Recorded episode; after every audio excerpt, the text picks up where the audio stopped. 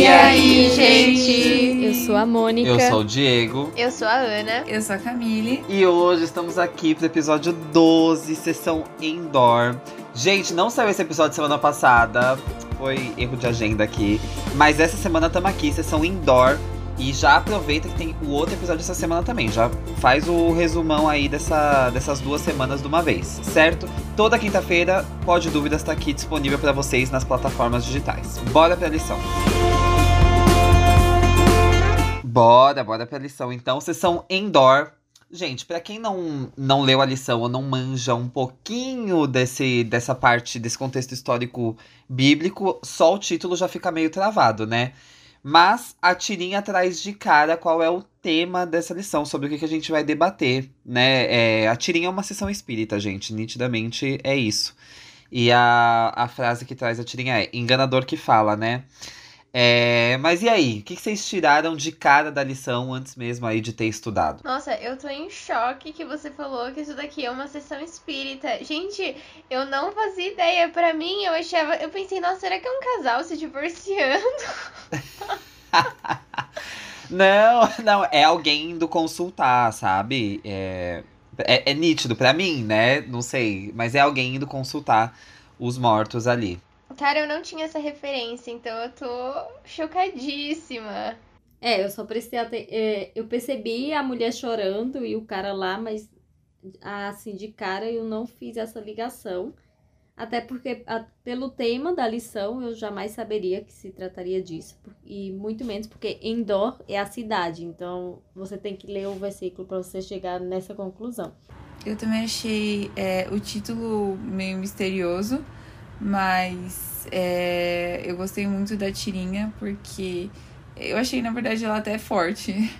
Mas. Direta. Enfim, é, direta. Gostei muito. E só pro pessoal é, que, que tá escutando a gente, trata de uma mulher que tá chorando, uma pessoa que tá com uma mão no rosto e um lápis na mão, e outra pessoa que tá em pé com como se fosse um, um vestido longo e tá com uma máscara por cima de uma pessoa, assim, bem amigável, sorrindo, só que por trás dá pra ver que tem, assim, uma cara bem maléfica, orelhas pontudas. Enfim, dá pra ver que não é um anjo do bem, né? Então é, é praticamente isso que a tirinha mostra. É, e aí a, a gente vai pro verso, né? E o capítulo 28 todo de Samuel. E vai mostrar qual é esse erro ali de Saul quando ele vai consultar os médiums para falar com Samuel, assim, e ter um direcionamento, né? Só que a gente já parte do ponto de que ele já não estava tendo essa resposta vindo de Deus, né? E ele já tinha esse ensinamento de que não se deveria consultar aos médiums e tal. Então, se Cristo já não estava dando a resposta que ele precisava naquele momento, era aquele famoso espera um pouco, né? Mas ele não quis esperar e foi resolver da própria forma e foi para a cidade de Endor visitar uma uma necromante, né, ou um necromante, para que tivesse essa ligação ali com Samuel. Não, e esse erro de, de Saul é muito atual, né? Porque a gente não sabe esperar a resposta de Deus e a gente sempre tenta dar uma mãozinha e 100% das vezes a gente vai dar uma mãozinha da maneira errada. Porque ele sabia que esse não era o método certo. Mas ele foi lá e fez. Ou seja, ele se colocou na, nas mãos do engano, né? Sim, e tanto é que ele sabia, tipo, porque ele mesmo tinha expulsado toda a galera que fazia esse tipo de coisa. Então, tanto é que quando você lê a história, tem um momento porque Saul, ele foi lá consultar é, essa feiticeira, tipo, todo disfarçado, na calada da noite, não sei o que. Aí chegou lá e ele falou assim, ó, oh, eu quero que você chame uma, pessoa aí pra mim. Aí ela falou assim, ah, não vou fazer isso, você quer, você quer realmente que eu seja pega aqui, você quer que minha cabeça role. Porque Saul é, expulsou todo, todas as pessoas que fazem esse tipo de coisa de Israel. Aí, não, mano, quando, quando tá escrito isso, eu dei risada. Aí Samuel, é, Samuel não, Saul falou assim, eu juro pelo Deus vivo que isso não vai acontecer com você. Morri de rir. Mas enfim, o caso é que ele sabia que aquilo não era certo. E, e uma coisa que me chamou muita atenção é que por mais que a gente muitas vezes não não se utilize dessas práticas de consultar os mortos, muitas vezes a gente procura respostas de Deus onde a gente sabe que definitivamente é, não, é, não é assim que Deus fala, não é desse jeito que Deus se comunica, porque a gente tem a palavra, nós temos também. É, Deus fala através de pessoas, assim, ele continua falando, só que é, a gente tem que ter critérios para é, poder realmente considerar aquilo como a palavra de Deus, né? Como aquilo, uma orientação divina. E eu achei legal isso que a Camille comentou, de a gente saber onde buscar as respostas de Deus nos lugares certos, combina com o que a lição vai trazer sobre como Saul estava distraído pelo inimigo, sabe?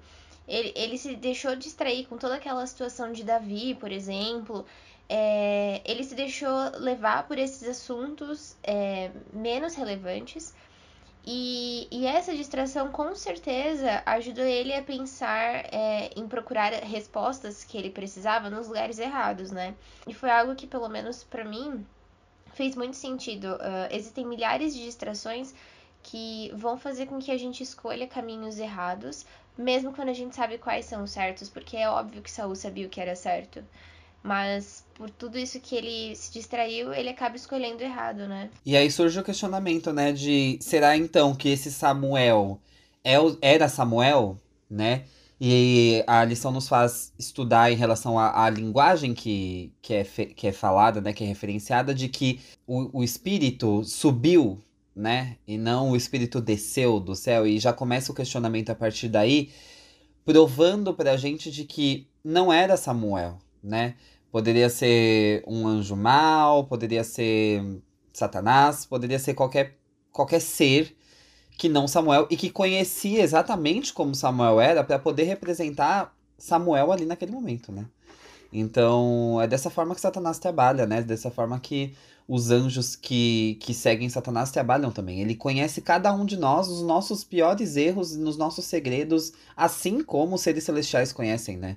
Então, ele sabe o trejeito de Samuel para se falar, ele sabe tudo para que para que ele represente o melhor Samuel possível, para que a gente de fato é, acredite naquilo, né? Sim, e nessa parte da história, o que eu mais achei incrível, eu nunca tinha percebido isso e que a lição vai destacar bastante, é, é 1 Samuel 28, 14, que diz que Samuel, é, Saul entendeu que se tratava de Samuel.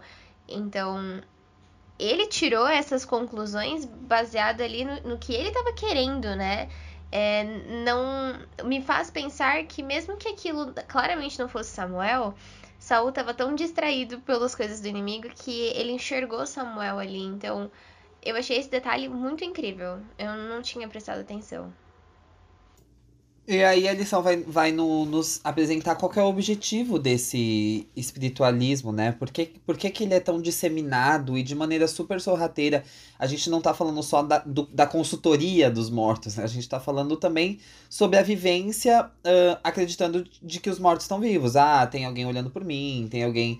É, enfim, são, são coisas desse, desse modo, de uma maneira geral. E qual que é o objetivo disso? O que a lição traz pra gente é a questão do ecumenismo, né? De todas as religiões ali interligadas de alguma forma, para que todo esse contexto tome força, para que seja uma religião só. Então traz a questão da unidade, né? Unidade mundial. E, e esse é um, um dos objetivos finais, assim, desse espiritualismo. Porque daí todo mundo tendo a mesma opinião espiritual, a gente acaba errando, né? Porque a gente deixa alguns princípios de lado para entrar no meio dessa união global. E é um alerta a se fazer para nós mesmos, né? De, de que existe uma característica que Cristo coloca pra gente como, como ponto de partida de algumas coisas. Então é a gente tem que ficar atento sobre as, as, as coisas que nos unem, mas que nos afastam dos princípios. E uma coisa que eu acho interessante é que, tipo, se Satanás trazendo é, essa realidade para o mundo mesmo, né? Tipo, considerando que é, uh, os mortos eles voltem e falem o que a gente sabe que não é verdade, são é, espíritos do mal, Satanás que se disfarçam é, do, das pessoas que morreram É, enfim, e através disso, Satanás ele vai comunicar coisa, vai falar assim, ó, é, eu voltei, né? Eu tô aqui e vai tipo tentar ensinar aquilo que não é bíblico, sabe? Então eu acho que esse é o principal ponto. Vai rolar esse ecumenismo, essa junção de religiões, porque é, as pessoas elas vão acreditar é, nas, naqueles que são os supostos entes queridos delas, porque se eles estão lá, então eles têm tipo uma certa credibilidade, enfim, vão ser ludibriadas. E exatamente é esse caminho que é o espiritualismo quer traçar, que é uh, você ser conquistado, você é, ganhar, é, Satanás ganhar a sua simpatia através dessas pessoas que se foram. Então ele se utiliza dessa fragilidade humana em relação à morte, a ignorância também, a distração, como a Ana disse, para ganhar simpatia e através de ganhar simpatia controlar o que é verdade pra gente. É, e tem a questão da, até da previsão do futuro, né? Essas pessoas que vão se consultar. Então, assim, Satanás sabe de muitas coisas que vão acontecer no futuro. Porque Deus, não que ele saiba o futuro assim como Deus sabe, ele não é onisciente, mas ele sabe uh, o que pode acarretar as coisas que a gente. A, o caminho que a gente segue. Então, ele tem essa, essa noção.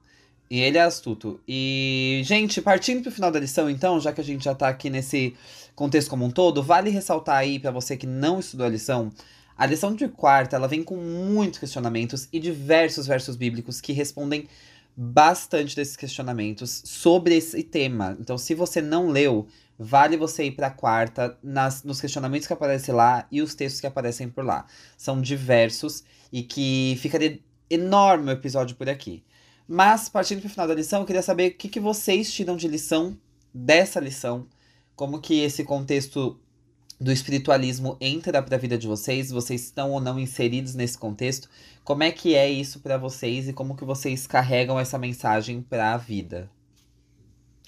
Bom, quando, quando eu comecei a estudar essa lição, é, é que é inevitável para mim, talvez até às vezes se torne repetitivo esse assunto, mas quando a minha mãe faleceu, eu tinha muito medo. E, aliás, eu nem sei se era bem medo. Mas eu tinha receio, digamos assim, de, porque eu, estudava a Bíblia, então já tinham falado para mim sobre essa questão de Satanás é, aparecer e me fazer acreditar que era a pessoa, né? E querendo ou não, é um momento muito frágil da nossa vida quando a gente perde alguém. Então a gente pode facilmente cair sabe, nesse, nesse engano de acreditar que é a pessoa, se você não tem uma base sólida. E aqui na lição tem um verso que eu, eu sempre lia ele, porque eu falava assim, não, eu tenho que colocar isso na minha cabeça, porque se ele aparecer um dia, que é o de Eclesiastes 9, 5 e 6, que fala que os mortos não sabem de nada. Então, esse verso foi um que eu sempre tinha em mente para se isso acontecesse, eu falar, não, não é minha mãe, sai daqui. Então, a, essa lição para mim foi muito foi algo que eu vivi, né? Não que eu vivi experimentando Satanás aparecendo para mim assim, mas que eu me preparei para que se caso acontecesse. Então, é um engano que todo mundo tá, tá propenso a cair, porque quando a gente está sensibilizado porque perdeu alguém, você nem sempre vai parar e refletir que isso dali é uma ilusão, né? Então é isso. Hum, duas coisas, uma que veio agora e, e outra que é, ficou muito claro para mim, a necessidade da palavra de Deus, sabe? É, em vários momentos a lição fala assim, meu, é só com a palavra de Deus que você vai conseguir discernir o que é realmente real ou não. É, quer seja no agora especificamente agora para o aspecto do espiritualismo, né? Em Mateus 24, 25 diz que é, antes, nos, alguns versos antes, diz que aparecerão falsos cristos, falsos profetas. E é, essas pessoas, elas vão. Essa, essa gente, essas. Enfim, vão enganar muitas pessoas, até mesmo o povo escolhido de Deus, se possível, sabe? Então, tipo, ninguém tá seguro. Não é porque você é, tem o costume de ler a Bíblia que você vai estar seguro. Não é porque. Claro que é necessário, precisamos nos acostumar, mas sabe, tipo, você precisa mais do que é, algo que você faz por tradição, sabe? É tipo, é um apego que você precisa para realmente é, não ser enganado por esse tipo de coisa, porque é, nada, nada que, que seja algo diferente da palavra de Deus vai é, realmente te dar segurança e olhos é, abertos para o que realmente é real. E outra coisa também é ter sensibilidade. Eu peço muito isso pra Deus, sabe? Porque é, eu sempre penso assim, tipo, caso apareça alguma situação em que a pessoa, é, sei lá, por exemplo, é, é, morreu e como que eu vou lidar, como que eu vou falar com ela sobre isso, sabe?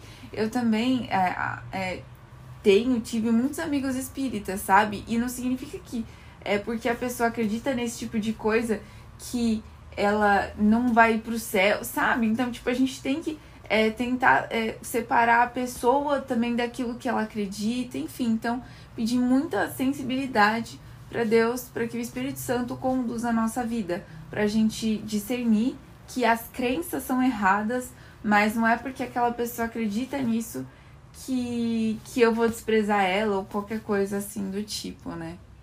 Sim, completamente. Isso que você, você falou. Para mim, eu acho que o mais legal foi essa questão de existem muitos enganos em tudo que a gente vê, assiste, lê, ouve, interage, enfim.